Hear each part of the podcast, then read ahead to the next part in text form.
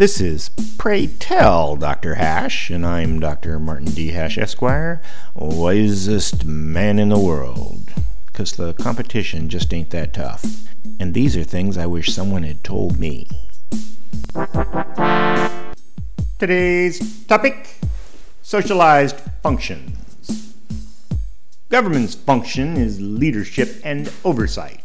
And nothing makes people more unhappy than when government seems to give preference to one person or group over another. Therefore, by definition, government is socialist because it must look out for the best interests of everyone. In contrast, during everyday American life, because we are a liberty nation, any question of priority always defaults to individual first. Not only were we raised with that ideology, but it seems to work remarkably well in almost all circumstances.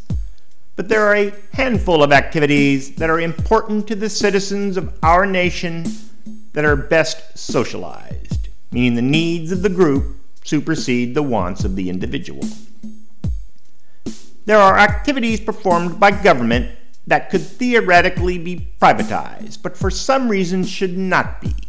The most obvious activity socialized by government is, of course, defense.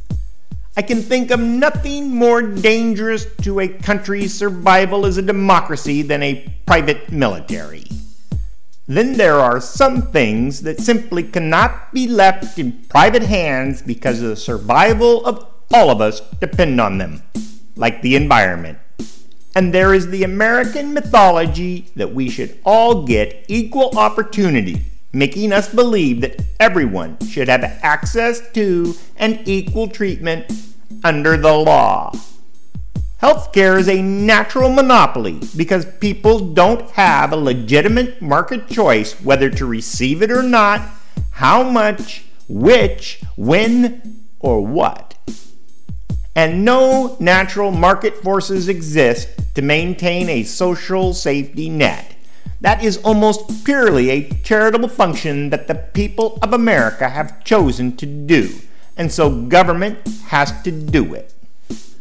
The number of things socialized should remain small and must meet the stringent requirement of not being subject to normal market pressures. Indeed, Socialism is a slippery slope because any amount of socialism encourages control seekers to propose more. The last thing I want is confused people to use limited socialism as an excuse to decide what is best for me. Therefore, government expansion must be highly scrutinized and not allowed into areas that could be performed by the private sector. For more, see my website at martinhash.com.